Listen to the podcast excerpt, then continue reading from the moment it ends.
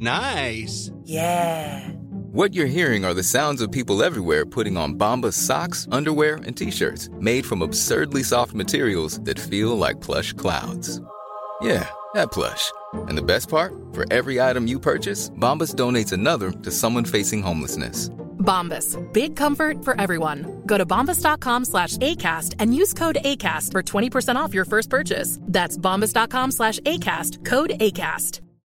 One size fits all seems like a good idea for clothes until you try them on. Same goes for healthcare. That's why United Healthcare offers flexible, budget friendly coverage for medical, vision, dental, and more. Learn more at uh1.com.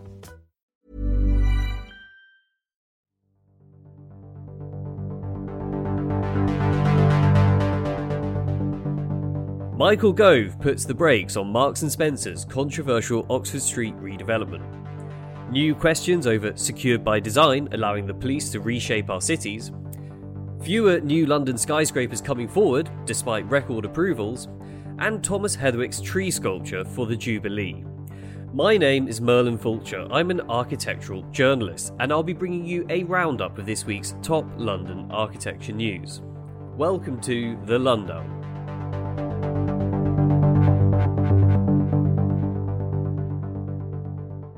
My guest this week is Fran Williams. Fran is Deputy Architecture Editor at the AJ. Welcome to the show. Thanks for having me again, Merlin. The government's outspoken community secretary, Michael Gove, has put the brakes on controversial plans designed by architects Pilbrow and Partners to demolish and rebuild Marks and Spencer's flagship Oxford Street store. The move will allow Gove's department to examine the scheme and decide whether it goes ahead or is vetoed, something a range of campaign groups, including the 20th Century Society, Save Britain's Heritage, and environmentalists are calling for. Gove's surprise intervention, effectively ordering Westminster City Council to pause the project, comes just days after London Mayor Sadiq Khan decided that the controversial scheme could proceed, despite significant embodied carbon concerns linked to its demolition and rebuild strategy. This is a story we've been following on Lundown since Pilbrow and Partners first announced its demolition plans back in March last year. This latest twist in the saga created shockwaves last week when it went out as an AJ breaking news alert. The order, known as an Article 31 holding direction, gives the Department for Levelling Up Housing Communities, that's DLUC, time to consider whether to formally call in the scheme before Westminster finalises planning permission. This follows ardent criticism from heritage campaigners, architects, and politicians of the unnecessary and carbon intensive demolition of the existing Edwardian building. A highly critical report by the architect and net zero expert Simon Sturgis, commissioned by Save Britain's Heritage, revealed an upfront carbon cost of almost 40,000 tonnes of CO2. This is the equivalent of driving a typical car 99 million miles. That's further than the distance to the sun, uh, which Sturgis says is incompatible with both national and GLA emissions policy. The government's design czar, Create Street's founder Nicholas Boys Smith, has also lent on Gove to veto the 10 story office and retail scheme, saying the debate goes right to the heart of discussions about sustainability and is not just a storm in a central London teacup. Spokesperson for DLUC told the Evening Standard that the application will be, quote, assessed against published policy on calling in applications and a decision will be issued in due course. This also came in the same week as Gove announced an audacious bid to replace existing affordable housing contributions paid by developers, uh, these are called Section 106 agreements, with a new levy, which will be set as a proportion of the value of a new housing project. Under this new levy, which was originally proposed in 2020 as part of wider planning reforms laid out in Robert Jenrick's planning white paper, councils will be able to directly access cash with which to build housing themselves or through their housing companies, rather than negotiating with developers who ultimately hitherto delivered the homes themselves. It's understood that Gove has been discussing the changes with industry leaders, and it is expected the new policy will be included in the Queen's speech opening Parliament next month. So, Fran, what's the significance of the latest move which could see the M&S Oxford Street store saved, um, why has the demolition and rebuild strategy proved to be quite so contentious? As um, Finn Harper put on Twitter the other week, Labour outflanked by the Tories again, this time on climate change and built heritage. And I think that pretty much sums it up. The reason that this has hit mainstream media, maybe more so than other buildings that have been earmarked for demolition, is that I think M&S Oxford Street is a building that everyone is familiar with, even outside architecture circles. And as Finn says, it has been contentious because it is being argued from both a sustainability and heritage angle. And one of the key things is that it's not a brutalist building, which many people outside architecture actually hate as an aesthetic. So, um, giving a bit of background, the story's been going on for quite a long time, with a lot of flip flopping between politicians, as Will Hurst described it in the AJ, in a deep dive into what's been going on with the scheme last week. So, the plan for the new 10 story mixed use replacement building by Pilbrow and Partners was voted through last November by councillors at Westminster by a margin of 5 to 1. And Will Hurst writes that while since it has been a rollercoaster ride with London Mayor Sadiq Khan and Community Secretary Michael Gove, it has so far passed every planning hurdle, and nobody in power has yet found reason to rule against it. So the new design includes a smaller M&S store, but with office and gym and many sustainable features. Yet, as a replacement building, will take many years to pay off its massive upfront carbon load, with opponents warning that the planned demolition of its 90 year old flagship store and replacement with new structure would create so much carbon dioxide that 2.4 million trees would have to be planted to offset it. Planning Authority Westminster not only declared a climate emergency in 2019, but was specifically warned prior to its vote of the upfront carbon impact of failing to reuse the building already standing on the site. Since Westminster's decision, however, the story has obviously taken quite a number of twists and turns. Um, Sadiq Khan gave it the green light despite a hasty GLA review of its initial decision, and Michael Gove then halted the project for further examination, as we obviously reported in the AJ. So, why is this project in the spotlight? So, it's been quite a big focus for extensive media attention, not just in the AJ, but increasingly in the wider national press because of its rapidly growing awareness of embodied carbon in construction. So while policy is lagging behind the arguments put forward by lots of opponents on climate issues, a lot of people are quite baffled by Khan's decision, as we need large schemes like this turned down on sustainability grounds to set a precedent. Will Hurst actually um, quoted Save Britain's heritage director Henrietta Billings as saying, "So if Gove rejects the M&S plan, like his department did with Foster's Tulip Tower in the capital, partly on the grounds of embodied carbon, it would represent a much, much bigger move and it would be consistent with the government's world leading target of cutting emissions by 78% by 2035 compared with 1990 levels. So it's quite it's quite a big move from him. Um, and just a little side note: that AJ actually recently published a really interesting um, essay by Barnabas Calder and Florian Urban, who en- examine the energy profiles, kind of comparing um, the historic baths of Caracalla and Pilbrow and Partners' new M&S it's quite a meaty but humorous article, so it's worth checking out. Obviously, um, what's really interesting is if we look back to last year's uh, Conservative Party conference, um, Gove actually spoke out about the problem of embodied carbon in building materials such as steel and concrete, like really singling them out. Um, and one of his first major planning decisions uh, was to reject Foster and Partners' contentious Tulip Tower in London, uh, again, partly on the grounds of embodied carbon. Um, you know, should we read something into this? Does this mean that retrofit, you know, restoring and converting buildings rather than simply demolishing them, is filtering through to those very top levels of policy? Um, and if so, what could this mean for architects and developers? Uh, could we start to see a, a, change in approaches to big projects like these? So, um, when Gove rejected Foster's plans for the 305 metre tall kind of viewing platform known as the Tulip in November last year, that did show kind of rumblings that planning officials are starting to give greater weight to the carbon footprint of new buildings. Um, so I really, really do hope that this momentum means that retrofit is filtering up to the very top layers of policy. If we start to see changes in policy reflected by this push, then this can definitely encourage architects, developers, and clients alike to make different decisions. At the moment, it's quite a bottom up approach to the creation of project briefs, but I know a lot of architects are beginning to become a bit more instrumental in trying to persuade their clients against new build. But if policy changes, this, this would make changes from the top downwards and could really change the way they approach their projects. I think it's quite exciting actually. I've seen some quite game changing retrofit projects over the last year, mostly small, but some quite big, such as um, Houlton School and Rugby, where the architects Van Heyningen Haward transformed a listed radio station into a huge secondary school with amazing results. The project they produced, although not to everyone's taste, is quite unexpected, but in my opinion, incredibly inspiring as it celebrates the existing and works hard and in a very clever way to make it work to, re- to meet the tight requirements that a school needs. Therefore, I think if more clients and developers are forced to work with what they have, this could form unexpected results and we could see some amazing projects emerging in the future. We do have a long way to go though.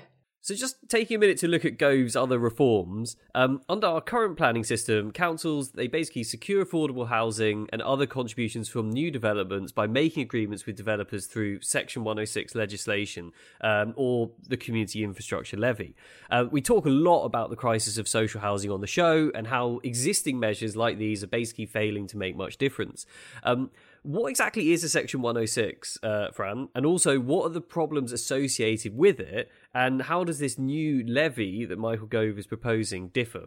So, a Section 106 agreement is basically a legal agreement between local authorities and developers. They are linked to planning permissions and can also be known as planning obligations.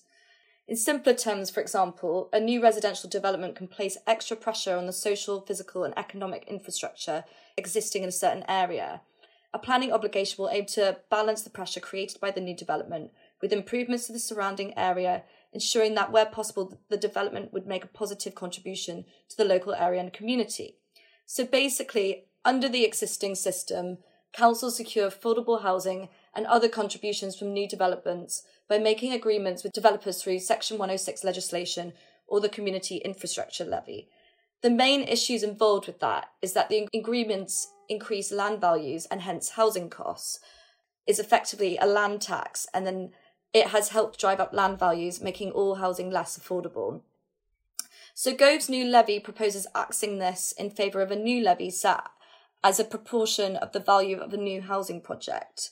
Councils then can access this cash to build their own housing themselves or through their housing companies now, one of the things is interesting. So, Gove, uh, he's now more than half a year into his position as Housing Community Secretary. Um, we know this isn't a department people stay for very long in. Um, yeah, there, there, have been nine ministers since 2007, for example. What kind of a minister do you think Gove is so far, based on his moves that he's done, that we've reported on Lundown as well? Um, is he genuinely revolutionary or just someone who knows how to play the media? He's definitely someone who knows how to play the media, especially as he has based some of his, recent decisions on quite big stunts by making big moves to overturn decisions on the demolition or prevention of quite massive schemes, such as the Tulip and M&S, especially when it's partly on grounds of embodied carbon. Where he has been revolutionary is on the leaseholder problem, where he's be- he has departed quite radically from Jenrick's position of the odd here and there to help. He's actually said that leaseholders should not pay for the crisis and has demanded that house builders pay 4 billion towards remediation costs. So he has actually, to least to some extent, taken on house builders. In other issues, though, I think we'll have to wait and see. His shake-up of affordable housing, however, does seem like a genuine move and one that could remedy some of the issues associated with the current 106 agreement legislation. But he has abandoned the planning reform, which was brought forward by Jenrick, and now we understand that just a few elements will be brought forward in the leveling, leveling up bill. So perhaps it could be argued that on that front, Jenrick was probably a bit more rev- revolutionary, although this isn't necessarily a bad thing. The planning process obviously needs updating, but it doesn't necessarily need deregulating as Jenrick was basically proposing. One thing that can definitely be said is that Gove is, is his own man and he has ideas about how to go about things. And we reckon at the AJ that he has his biggest moves are yet to come. We will have to wait and see what the levelling up bill and levelling up itself actually looks like in reality. A police initiative giving officers the power to redesign architecture and public spaces has become a lightning rod for criticism after officers in Kent removed public facilities and greenery from parks in Ashford. Last week, Kent police removed benches and bushes from Stanhope, a substantial 1960s residential estate currently undergoing phased regeneration. To the dismay of locals, officers took five benches away from the historically deprived neighbourhood and uprooted low lying shrubs from small parks and near the parish library. The incident drew widespread condemnation across social media, with the police accused of ableism and ageism. Open City Chief Executive Phineas Harper said, quote, It is time to end police involvement in architecture and urban design. Hear, hear.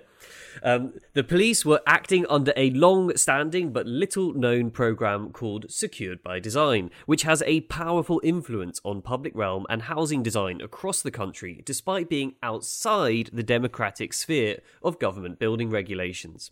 Under the programme, police are increasingly dictating the design of British neighbourhoods um, not just removing benches and bushes, but demanding a wider raft of changes to architecture and public spaces, including blocking the construction of new cycle paths, dictating the height of garden gates, and even deciding the orientation of homes. Numerous examples of secure by design have recently come to the fore, including a sheltered housing complex in Frome, uh, at which officers insisted on a heavy passcode operated gate, which elderly residents struggled both to open and to remember the passcode. Uh, an associate from London's Waugh Thistleton Architects, uh, meanwhile, reported that when working on a school project in Eltham, officers demanded a 2.2 metre perimeter fence be ripped out and replaced with a 2.4 metre one instead, uh, costing tens of thousands of pounds of the tight school budget for just 20 centimetres of extra fence. Um, surely not exactly a crucial thing for the quality of someone's education. Um, the Secured by Design initiative, uh, which was founded during Margaret Thatcher's government more than three decades ago, includes a huge range of controversial recommendations, uh, including advocating for, quote, the use of single seats or stools set several metres apart instead of park benches, uh, and a warning against providing too many footpaths. Meanwhile, The Guardian published research by UCL indicating that cash strapped local authorities are failing to effectively challenge developers over poorly designed and executed housing schemes. Despite the amendments to the National Planning Policy Framework in July, uh, which now allow councils to refuse developments based on bad design, the recent study suggests that local authorities in the Southwest, Midlands, and North are not taking advantage of the new powers. Professor Matthew Carmona, who headed up the research, said that austerity had left councils depleted of in house design expertise, making them less likely to challenge large developers. So, Fran, what's this all about? What is secured by design, uh, and what have been your experiences of this policy? Is it time for police to play a less central role in the planning process? So, Secured by Design is a group of national projects focused on crime prevention through security designs, and it was established by the Association of Chief Police Officers in 1989 when Thatcher was Prime Minister. The initiative a- aims to design out crime for new and refurbished homes, commercial premises, and car parks. Essentially, each police force therefore has an architectural liaison officer or crime prevention design advisor, and their role is to assess each building project in the area to ensure security procedures are carried out that satisfy the principles of secured by design buildings. So, what does this look in terms of architecture? Well, in basic terms, it means large barriers, gates, bollards, things that constitute quite hostile architecture, in my opinion, and it can therefore cause a lot of friction between the design advisor within the police and architects over what it means to design a livable space. It doesn't always mean high fences or preventing benching in certain areas. There are ways of doing it subtly and naturally through thresholds and areas of planting. So, for example, it can be integrated in a project designed to create a fully secure building without it kind of resembling a fortress. Um, I looked at a case study, um, which is Lloyd Park Pavilion, a community facility for Walthamstow by Architecture PLB, which was designed um, quite a long time ago in 2013 with security elements actually integrated into it as um, the previous pavilion there had been victim of severe vandalism. It's not a particularly beautiful building, but as a case study for showcasing integrated, secured by design elements, it's quite useful. For example, rainwater pipes are recessed into the walls, and the roof has a large overhang to prevent climbing. And then the green roof kind of prevents smashing of roof tiles, window bars designed to look like brise soleil, and roller shutters are fully concealed within the eaves. But this case study is quite interesting as well because due to last minute value engineering, a huge security fence was added to enclose the refurbished art studios, despite the architect's intention being to continue a kind of existing rough faced brick wall around that area. So there are ways of doing this without creating a high security aesthetic which looks horrible and hostile, but often due to cuts and lack of resources, hostile elements such as fencing are added, which can definitely be to the detriment of the project. And I think this is why those on Twitter got so riled up when photos of the before and after of the ripped out bushes and benches at Stanhope were posted, especially when the simple removal of benches, trees, and bushes is plainly detrimental to people and wildlife. And it just exemplifies further friction between the police and people. Um, and I do think it is quite a UK specific problem too. I'm not sure you'd see many schools in Europe which will have huge kind of high security fences surrounding them. I, I mean, one of the things is especially with this example, the tweets about the, the parks and the the shrubs being ripped out. I mean, you couldn't imagine that happening in St James's Park in central London. Um, you know, whether or not uh, whether or not antisocial be- behaviour happens in swanky parks, it, it, I'm sure it does. Um, but it, it, seemed like almost like one rule for one place, another rule for somewhere else. Um, so it seems that using secure by design, the, you know, the police are able to shape the built environment in quite a significant way. Uh, they, you know, that's an excuse to basically pick one area and deprive it of its amenity. In this instance, um, is everyone affected equally by this, or do initiatives like this have a kind of disproportionate effect on some members of society? Um, especially when we consider that the, the police, it's in the hands of the police, they're still under quite a lot of scrutiny for alleged systemic racism and misogyny, for example. Oh, totally. There's a, a massively disproportionate effect. I'm not very familiar with the ins and outs of how it secured by design is implemented on projects, but I assume that projects that don't necessarily have a designer directly involved or a low budget would be directly impacted detrimentally. Um, and of course, police will be tackling areas that they associate with what they believe to have high levels of antisocial behaviour, which is often um, the poorest areas of the country. They're not going to be tackling kind of beautiful parks in Bath, for example. In a lot of places, secured by design seems to just divide places rather than kind of soliciting social interaction or a sense of community. And it's tricky because I'm not sure there will be many planners out there that will have the political will to criticise the police. Part of the problem will be that local planning authorities lack the resources and confidence to stand up to bad suggestions coming from the police. And with most anti crime practice, it's fundamentally flawed because it is reactive and it doesn't think about all the issues from all the perspectives. So, if time and money was invested into making a more collaborative process, like all these things, it might not be as detrimental to our communities. And I, and I think obviously this is sort of focusing on a particular area of design to solve social problems, which probably go way beyond whether or not there's a bench in a park and are probably related to much bigger things. Um, but if we also look at what's going on with the creation of new places, uh, this research by University College London has indicated that councils just don't have the knowledge or resources to effectively implement design change that would actually allow them to best serve their local communities. Um, many local authorities, especially in the North and Midlands, are reluctant to exercise the power their powers over what are comparatively highly resourced developers, um, and that often then results in some quite poor quality housing uh, getting built. Um, this could be the stuff that causes the antisocial behaviour rather than the uh, the secured by design lack of principles. Can we get to a point where councils are able to fully deliver on their commitments to their constituents? Um, and what needs to happen for us to get to that point? Do councils simply just need more money and an end to austerity? The problem isn't really that authorities in the North and Midlands are reluctant to reject shoddy design or challenge developers. What the UCL research is suggesting is that they employ less urban designers and have less design expertise in their planning department. The larger picture is austerity. Local councils have seen their spending reduced by roughly a quarter to a third since 2010, and this has meant that most council planning departments have got smaller over the last 10 years.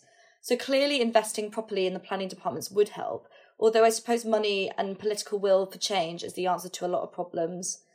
There has also been a, ma- a, massive drain of architects and urban design people to London, which has not helped design aspirations in other parts of the country.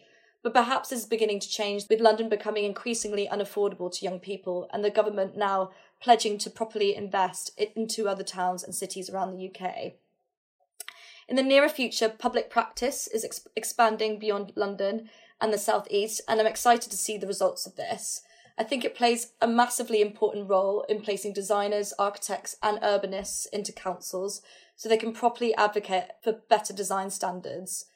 This week, the annual New London Architecture NLA Tall Buildings Survey has revealed that permissions granted for skyscrapers hit record levels in London last year.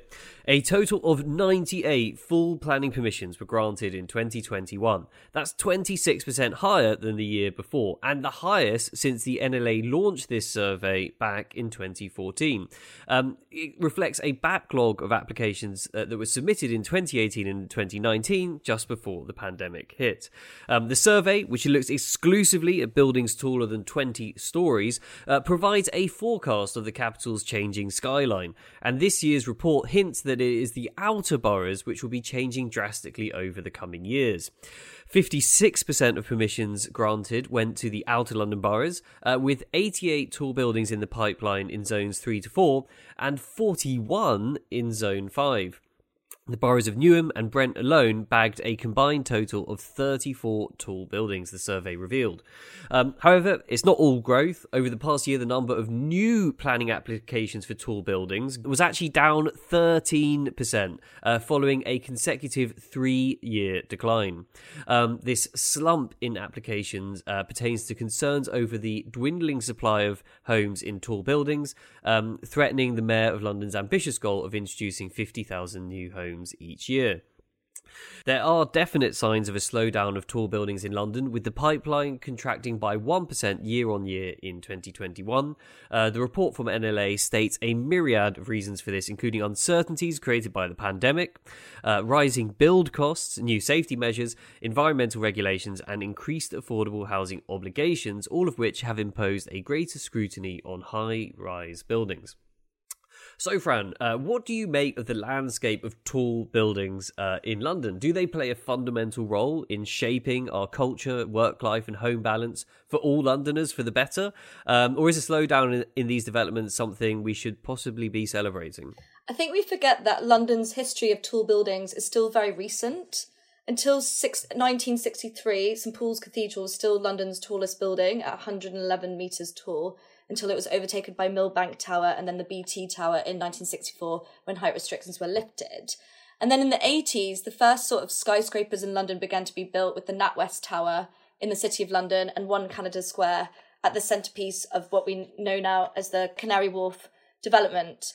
So it's only in the last kind of 30 to 40 years that they've become more iconic of London's landscape, which was always known globally to have a very different urban fabric to other capital cities one that was that is quite low rise and spread out, particularly compared to Manhattan in New York, for example, which is much, much, much more high rise.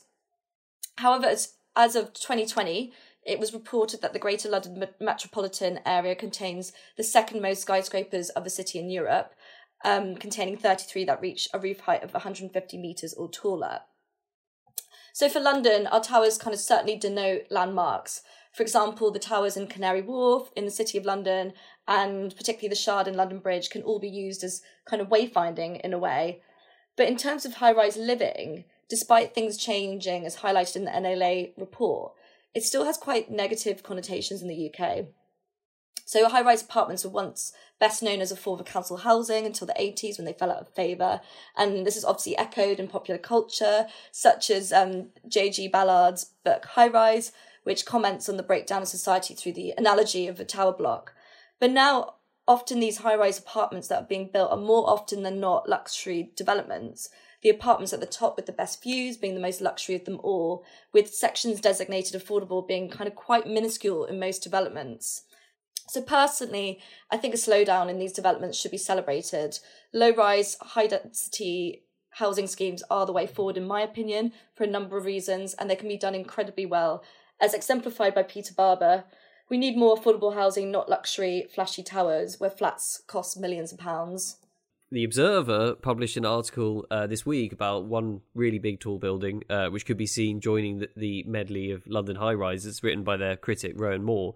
Um, Make architects have put forward this proposal for a 109 metre tall tower to replace the old ITV building next to the iconic National Theatre and South Bank Arts Centre. Uh, we discussed it on Lundown quite recently. Um, the proposed building will increase the floor area of the existing structure by staggering 230%, um, squeezing out as much profitable volume as the site can offer. Um, Rowan Moore described the building as a brute, uh, but backers claim the project will deliver jobs and office space. Um, Fran, when you look at examples like this, uh, what does it say about the debate around tall buildings in uh, London? Uh, if developers get their way, do you see London turning into a more city dominated by skyscrapers, uh, or do you think there there could be a, a, a compromise in the offing? Yes, I do think this project is a good example for showcasing the priorities of developers versus what the people of London need and want. And I thought Rowan Moore's piece was really good and really convincing on the topic, critiquing exactly what the building is actually um, and questioning what the building is actually giving back to Londoners. So, Make's proposal for the 26 story office block on the former ITV London Studios site on London's South Bank was recommended for approval last month, as reported by Will Ing in the AJ, despite receiving more than 260 objections, including two from local councillors and the local MP, but it was supported by planning officers at Lambeth Council. And the planning report at the time actually acknowledged that the scheme is clearly controversial and extremely unpopular, with opponents saying that the proposals are too large and bulky. Critics added that the overbearing building would negatively affect the setting of the Grade 2 listed IBM building and Grade 1 listed National Theatre, which are obviously both designed by Denys Lasdun. Um, and then the planning report also says that the massing approach and overall heights respond well to the site's context. Hmm, I have to question, does it? I just think it's a massive building from the images, and it's just another example of kind of greenwashing to push a building through. Um, it's also perhaps another example of developers putting in an application for a, a much bigger building than they know they will get eventually get planning for, um, as it will probably be reduced down in the process. And it does show that developers have the monopoly on the debate of tall buildings. For them, it maximises capital building on a, on the small footprints that London have, um, as contextually it's quite difficult to build in our city due to kind of lack of sites and tight constraints.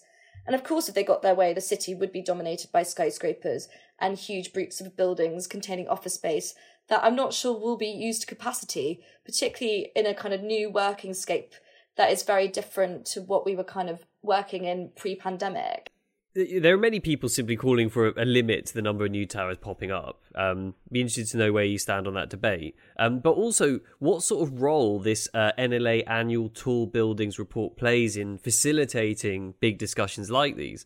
Um, I, I mean, in some ways, it can look like something that's simply flagging London as a tall buildings friendly environment. I haven't read the full NLA report, but what I can see is it's not particularly critical of the boost in planning permissions for tall buildings. They claim, as they've noted in previous survey- surveys, that what is coming through the planning system and out of the ground is increasing across the outer London boroughs in zones 3, 4, and 5, as well as for the build to rent sector, mirroring the trend in the wider new build housing market the report in some ways is quite celebratory of this. It's not taking a deep dive critically at what these projects actually are and whether they will be good for London's fabric in terms of social, environmental, and economic needs. Um, so I agree with you, Merlin, that the report serves all it serves is kind of to flag London as a tall buildings friendly environment. But in some ways, I do hope it will trigger a debate. I suppose it already has in a way, as we're discussing it on this podcast, but it really needs to trigger a debate amongst planners and policymakers as to whether this is what London actually needs and whether this is the best way of meeting the demands of our housing crisis, which is much more urgent, in my opinion. Heatherwick Studios has revealed plans to create a 20 metre tall sculpture made from 350 trees to mark the Queen's Platinum Jubilee. This is a story focusing on a very dreamy looking rendering that was reported by AJ. Uh, that's actually the very same publication that covered the ongoing saga around Heatherwick's failed Garden Bridge proposal. Um, and it was pretty much instantly something that created a flurry of Twitter responses. Imaginatively dubbed the Tree of Trees, the proposed project outside outside Buckingham Palace aims to celebrate the 1 million trees planted as part of the Queen's Green Canopy initiative since October 2021. Uh, the charity works to help green our cities, renew the countryside, and bring communities together, and includes a program to support urban greening projects in areas of high socioeconomic deprivation and low canopy cover. According to Heatherwick Studio, the design, quote, visually represents a tree, but abstracts it to convey a sense of magic and movement. It features a twisted, stacked, layered trunk with pots sprouting and the saplings spinning away to the four corners of the UK. Uh, Heatherwick's rendering is the first big flourish from London's architecture world in the run up to the Queen's Diamond Jubilee, which centres on a special four day weekend at the start of June. Uh, the next uh, could be London's long awaited Crossrail, uh, dubbed the Elizabeth Line, which is rumoured to be on target for a May opening, allowing the public to finally enjoy superfast crosstown connections and a clutch of stunning new architect designed central stations. Open City will meanwhile be drawing attention to a special list of more than 100 iconic buildings opened by the Queen in London, including hospitals, sports stadiums, and council estates. Um, so, Fran, what do you make of this latest design from Heatherwick Studio? Um, is it a fitting celebration of the Queen's Diamond Jubilee, or is it perhaps a bit of a distraction uh, from more practical, public spirited additions to London which reflect the Queen's legacy, like the Elizabeth line, for example? It's very Heatherwick a statement structure without thinking of the consequences. um, Ollie Wainwright, the Guardian critic, joked on Twitter saying that it looks like Heatherwick finally found use for his job lot of trees left over from the failed garden bridge, with Alpa Depani replying, Don't forget his project, A Thousand Trees, um, which is a shopping centre in China that Heatherwick Studio has designed to resemble um, a greenery covered mountain. Um, and that was heavily criticised for its carbon costs outweighing the actual environmental benefit. So I think this piece of sculpture, can I call it that? It's also very um to early 2000s MVRDV, and don't forget last year's failed marble arch mound, which I suspect could similarly happy, happen here.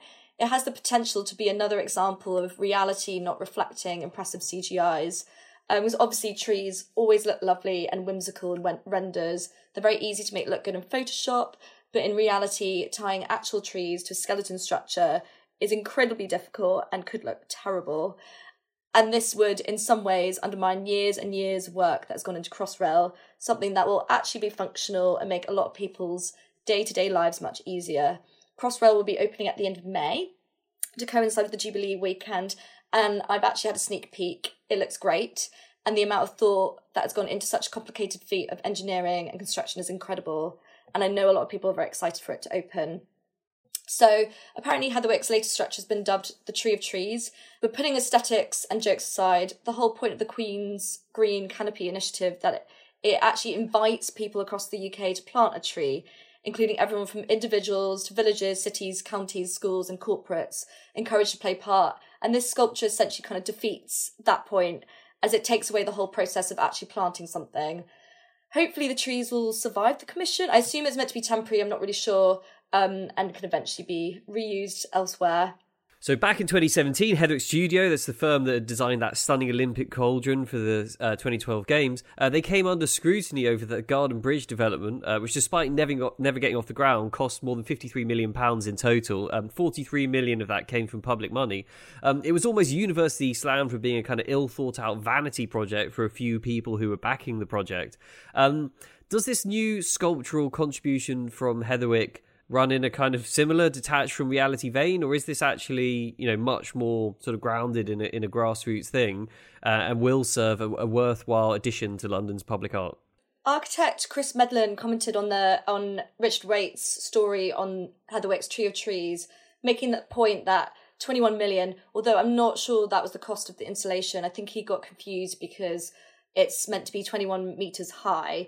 But he said according to the woodland trust 21 million would buy 200,000 acres of rainforest, which is about 140 million trees. And perhaps that such an area of protected rainforest would have been a great addition to the Queen's legacy rather than an overpriced proposal like this, although I'm not sure how much this is going to cost. So basically, the, I think the money could be used to plant more trees in conclusion. And as I said before, this project could definitely run the risk of being another render versus reality disaster like the Marble Arch Mound and overall a massive disappointment. Um, so while we're on the topic of the Queen's Jubilee, um, Open Cities collated a list detailing 111 buildings opened by Her Majesty across the capital. Um, so one of the one of the big things that she did in her career was opening lots and lots of buildings, and it turns out a lot of them were really cool buildings. Um, amongst them are things like the Barbican, uh, the Lloyd's building, uh, National Theatre, uh, even Wood Green Shopping Centre. Um, when we, talk a lot about the climate crisis on the show, um, should we perhaps be using an existing building uh, to celebrate this um, epic uh, years of service? And um, if you've had a look at the list, you had a sneak peek preview. Um, what do you think is your favourite on the list, and is there anything surprising in there that was opened by the Queen? We should 100% be using an existing building to celebrate the Jubilee. If we want more architects and more clients to be pushing for making retrofitting a priority over new build, if possible, then we should be setting a precedent by celebrating an existing building. What's my favourite place on the list? Oh, obviously the Barbican. Surely it's every architect's favourite. In terms of the most surprising, I'm not sure any of them are that surprising as they're all kind of civic, health, education projects, except maybe the lion enclosure at London Zoo in Camden. Um, what do you think, Merlin? Yeah, yeah, yeah. I, I, I, get your point about the sort of civicness of them. I think that it, it, did surprise me how much the Queen seems to be associated with brutalism. That uh, it's almost like she's like the patron of so many br- brutal landmarks, including uh, Barbican and like the Queen Elizabeth II Conference Centre. Um, we're now at the culture section of the show, uh, where we get to discuss uh, cool things uh, that are coming up in London's architecture and built environment cultural scene. Um, Firstly, the RIBA uh, is opening a new exhibition called Radical Rooms uh, Power of the Plan. Uh, it's being put together by the architect Charles Holland uh, and the visual artist Di Mainstone. Um, it explores power relations embedded within the layout of our domestic spaces, um, uses stories from architectural history, and highlights moments when the architectural plan has challenged or changed the conventions of domestic life. Is is this one you're you're going to be checking out, Fran? Uh, potentially. I saw some of the images. Um, I think they've kind of they've uh, they've designed some costumes that look that are based on spaces and buildings, and they do look quite amazing. Yeah, I had a look at um, Di Mainstone because I wasn't familiar with her work before. Um, it does amazing kind of performance artist and uh, seems to create these costumes which are very like early Bauhaus uh, type outfits, like weird abstracted super shapes that f- fit around your body, a bit like a kind of architecture. Yeah, they look amazing. The other thing that's uh, caught our eye, um, it's actually courtesy of the Ian Visits newsletter. If you're not on it, you should be. Um, magnificent maps of London, a new exhibition at the London Metropolitan Archives, um, and it's just it's basically just some really really stunning, huge and very detailed maps uh, of London, uh, which show um, how how the city changed over the years, uh, which they put on display. Some of them were in a stairwell, some of them in a kind of exhibition space. Um, the other thing is, while we're on the topic of open city stuff, we actually have a big event uh, coming up next week. Uh, it's part of our Stewardship Awards public program. It's called A New Piece of City. How do we imagine the future of London and who is it for? Um, taking place at the uh, St Botolph without Bishopsgate uh, Church Hall, really cool spot near Liverpool Street Station. Wednesday, the fourth of May, in the evening, six thirty. Um, we've got some really cool panelists uh, who are going to be basically discussing how you create a new bit of city. So, um, got Julian Robinson, LSE's Director of Estates, somebody who's commissioned some really cool architecture over the years. Um, Charlotte Levy from Community Brain, a really really cool um, community grassroots engagement organisation. Uh, we've got Amandeep Singh Kalla from uh, Barking Council's Be First Development Agent um, Housing Development Company. Um, also, Ellen Halstead from uh, Peabody, uh, who's Director of Strategy and Program at Thamesmead. Um, and it's all going to be chaired by Will Palin, uh, who's the legendary uh, Chief Executive Officer of the Barts Heritage Trust.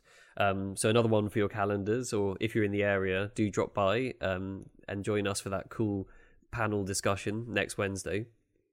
Uh, the other thing that, that caught us uh, caught our eye in culture news is the fact that uh, Londoner Sonia Boyce has won the Golden Lion at the uh, Venice Biennale um, for the best national exhibition. Is this? Um, have you? Did you go out to, to Venice to see the art show this year? No, I didn't. But um, I know a lot of people who did, and they said it. They said it was amazing, but um, as usual, the art biennale was quite apparently it's a lot more chaotic than the architecture one. So um, everyone I met who'd been were utterly exhausted.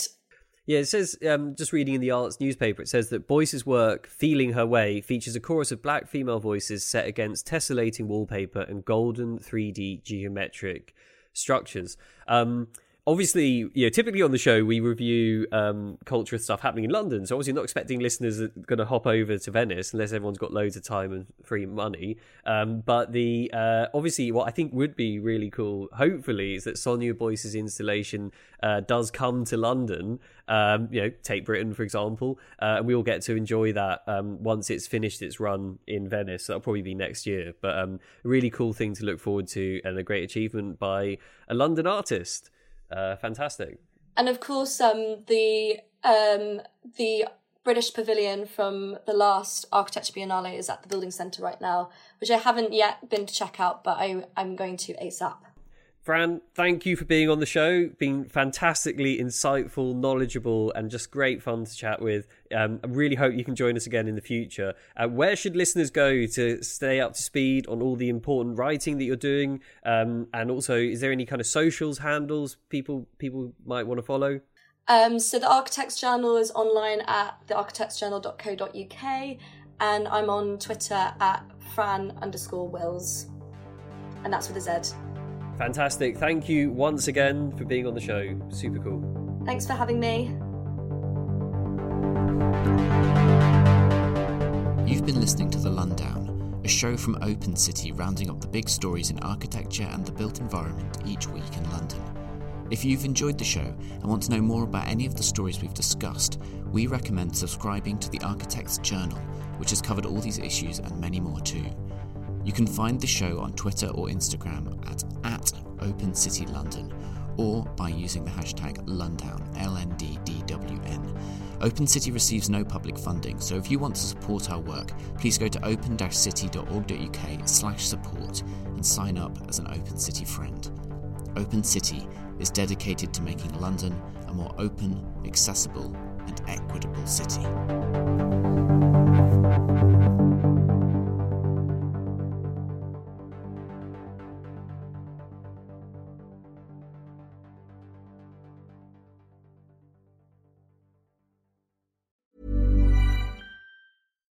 When we're on a budget, we still deserve nice things. Quince is a place to scoop up stunning high-end goods for 50 to 80% less than similar brands. They have buttery soft cashmere sweaters starting at $50, luxurious Italian leather bags, and so much more. Plus, Quince only works with factories that use safe, ethical, and responsible manufacturing. Get the high-end goods you'll love without the high price tag with Quince. Go to quince.com/style for free shipping and 365-day returns.